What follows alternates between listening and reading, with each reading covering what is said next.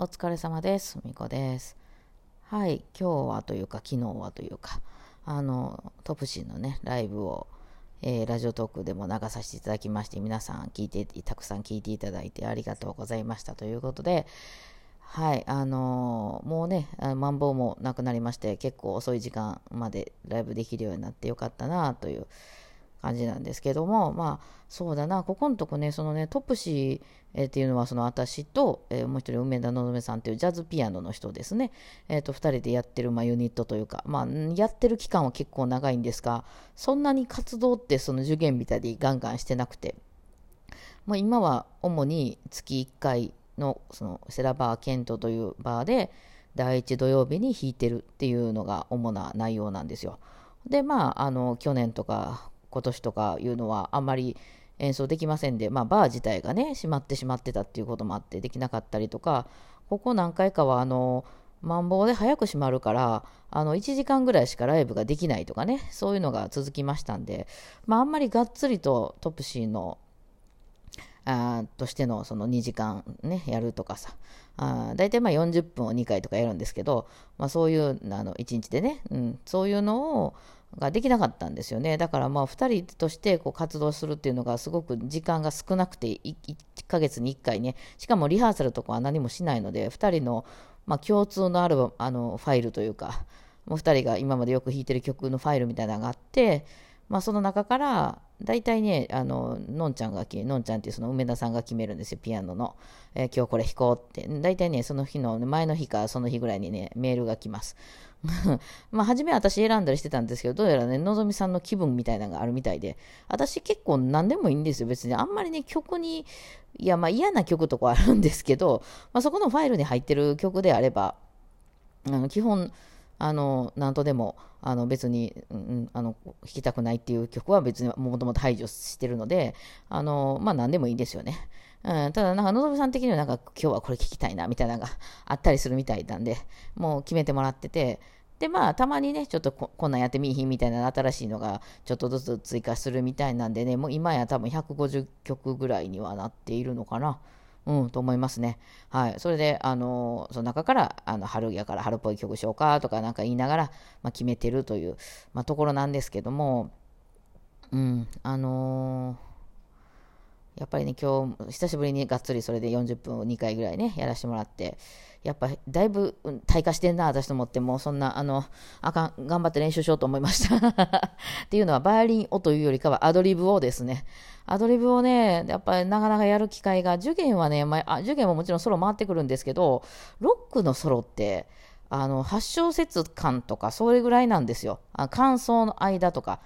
まあ、皆さんなんとなく思い描いてもらうと分かるんですけど、ポップスとか、ロックバンドのね、バンドの曲とか、ポップスとかで、その感想のとこで、そのギターソロみたいなのがバーン出てきたりすることありますよね。でも、その丸々、えー例えば1番歌歌いました、2番歌いまし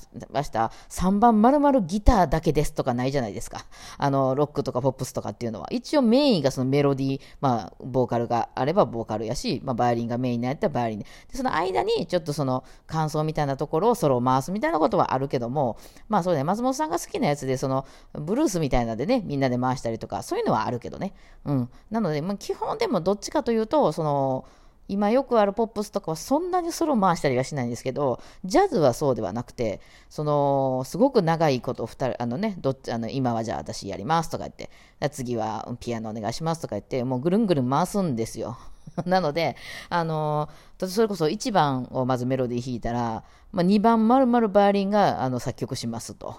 で3番、まあの丸々2番3番4番ぐらいまでバイオリンぐるぐる回しますと5番6番7番ぐらいをピアノでお願いしますみたいなそれもそれも分かんない何回やるか分かんないもう本人が気が済むまでやる、うん、で、えー最後にもう一回メロディー弾いて終わるっていうのが、まあ、ジャズなんですけど、もう一応基本形なんですけど、なので、結構長いスパンでその作曲をしないと、もうその場でね、そのアドリブなんで、しないといけないと。もちろん、そのアドリブっていう名前でごまかされやすいですけど、まあそのね、ジャズとか知ってる方はもうご存知かと思いますが、あの、その、伴奏は同じなんですよ。いわゆる。だから、まあ、カラオケ流しますよね。カラオケ屋に行ってね。えー、自分の好きな曲、うん、カラオケ流します。えー、今日は米津さんのレモンを歌おうかなと思って、レモンとかってバーッと出しますよね。な、その伴奏に合わせて、メロディーはレモン歌わない。その伴奏に合わせて、メロディーを作るんですよね。まあ、それがアドリブなんですけどもね。ジャズで言うね。だからちゃんとあの、そのわけわからん音を並べたら意味わからん曲になっちゃいますんで、なんかその場で即興で、ああ、この伴奏にこんな風にあのメロディーを作るのかみたいな、すごいなみたいな。まあ、パズルです、完全にこれは。だから男の人が好きなんじゃないかなと思います、ジャズって。えー、そのだからそのパッションとかノリとかで捉えがちやと思うんですよ、そのアドリブとか言うと。そのなんかその自分が盛り上がったりとかその自分が今伝えたいこととかそんなんじゃないんですよもう本当にテトリスのようですあのここういうふうなパターンで入れていったらいいんじゃないかとか、こういうスケールで、あの、今回は攻めていったらいいんじゃないかとかって自分の知ってる技術を、その伴奏の中に、伴奏っていうかバッキングとか言うんですけど、そのコードの中に、こう、ちゃんとそのガチガチのルールがあるんで、そのルール、ルールにのっとってというか、まあ自由っちゃ自由ですけど、じゃあ何でもいいんかっていうわけではないんでね。なんか変な音弾いてたらなんか、いまいちなんかようわからん曲なってなってなるんで、やっぱりそこは、あ、なんかいい曲になってるやん、みたいな。なんか元々の曲も良かったけど、なんかいい曲になっとるやん、みたいな。逆になんかすごいこう超絶技巧を見せていって、なんかめっちゃ盛り上がってるやん、かっこいいやん、みたいな、をまあ見せるもんなんですけど、だからそういうのをやるっていうね。これがね、あのね、バイオリンを、あの弾くっていうあのとことはもうできてるっていう前提でそのその先の音楽を作るっていうところをやるのであの、なんぼ家でバイオリンをめちゃくちゃ練習して、パガニーニもバッハも、その、私が大好きな筋トレ系のクロイツェルやらなんやらやってたところで、そんなもんは何の役にも立たんのですよ。そんなもんはできてるっていう前提で、まあできてなくてもいいんですけど、その、まあ、バイオリン弾くっていうことは今ちょっと置いといてと、あの、まあ私が使えるものっていうのはバイオリンなんで、あの、私が一番得意とする、楽に弾けるものがバイオリンなんで、別に歌でもピアノでも何でもいいんですけど、まあ私はたまたまバイオリンについてるからバイオリンを使うけども、そっから先のその作曲技術みたいなやつをこう、その場で即興でやっていくっていうね、なんともね、高尚なね、私はあの、チェスとかの試合とかは、チェスやったことないねんけど、あの、あのに近いんじゃないの？なんか、将棋とか、なんか、ああいう感じに近い気がします。すごい、あの、レベルの高い、うん、あのゲームをその場で繰り広げるっていう感じで、あのね、ちょっと説明しがたいんですけどね、これね、あの、えっと、その今まで私が大好きだったその、ね、あの難しい曲を弾いていくだったりその難しい練習曲をしていくっていうのって一回弾けるようになっちゃったらもう楽しみなくなるんですよ。まあまあもちろん弾けなくなってきたりもするんであのしばらくやってない曲とかはあのまたそれをまた練習するっていうのはもちろんありですけどそのなんていうの、ほら、ゲームとか、まあ、本とかとかでもそうなんですけど、まあ、私ゲーム好きなんでゲームで言うと、ゲームって1回目がやっぱ一番ワクワクするというか、え、どうすんねや分からへんとか、まあ、難しすぎたらちょっとやる気なくなっちゃったりするけど、まあ、ワクワクするじゃないですか。で、えー、まあもちろん周回プレイとかで何回もやったりもするけど、やっぱりその1回目のワクワクみたいなのは絶対1回目しか訪れないんで、あのー、なんか私が今までやってたクラシックだったらオーケストラだったり、そういう、まあ、あのレッスンするような、あの、っていうのはそういう感じかなと思うんですよ。もう2回目以降はその面白さっていうのはなくて、まああとはそのどんだけ詰めていくかっていうところなのかなと思うんですけど、あのー、その例えばそのドラコドラグドラクエとかね、ドラゴンクエストとかのもう1とか2とか3なんてむっちゃ昔のゲームで、あのまあ、必ずまあ誰か1回か2回まあやってたとして、でもその2回目、3回目やるときにあの縛りプレイとかあるじゃないですか。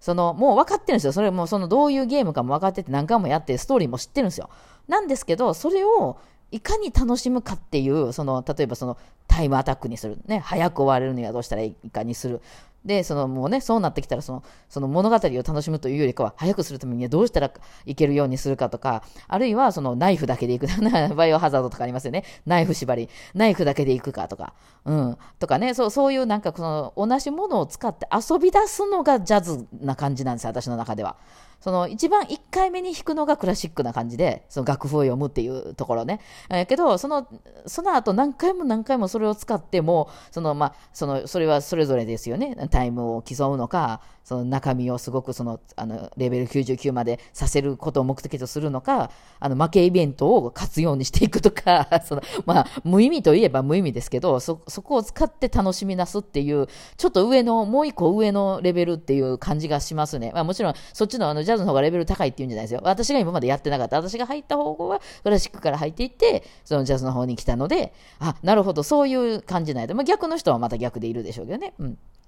っていう感じがするので、あの、全く違うものなんですね、私の中で。そのお、お客さんからしたらバイオリンを弾いてるという行為も全く一緒なんで、なんかそのクラシックとか一生懸命練習してたりとかジャズも弾けるんじゃないのみたいな感じがちょっと、あの、まあまあ、声にすると違う気がするけど、やってる、外から見てるあの景色は一緒なんで、あの、ような気がするんですけど、全く別で、だからその普段家でいくらバッハとか練習しててもジャズは弾けるようにならないので、やっぱジャズはジャズでちゃんと勉強しないといけないし、練習も、で、まあ、その勉強しただけじゃうまくならへんから、あの、練習しないといけないですけど、まあ、なんせここのとこね、その、えー、私今ジャズの人との絡みとかってほぼないので、その、ま、あの、えっと、のんちゃん、あの、梅田さんとね、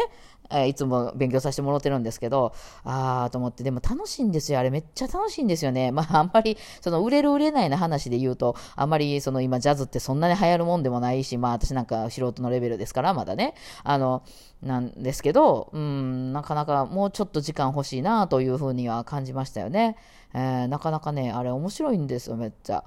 あの、それこそね、小学校の頃とかっておじいちゃんたちが囲碁とかしてて、あれ何が楽しいみたいな感じするじゃないですか。それはやっぱ知識がないからですよね、まだね。でもそれが面白いなって思ってきて、こう、いろんなその先の想像とかができるようになると、その頭脳戦ですよね。なんか、いや、こんな面白いことがあるかいなと。いう風になってくるんですよね。なんかそれ用の楽しみですよね。うん。これは多分若い時にあんまりわからんかったやろうなっていう気はしますよね。ちょっとわかんないんですけどね。だからまあ、こう、ちょっとまたね、あの頑張って、まあちょっと時間ができたんでね、そういうのもやっていこうと、ソロの練習とかもいっぱいやっていきたいなって、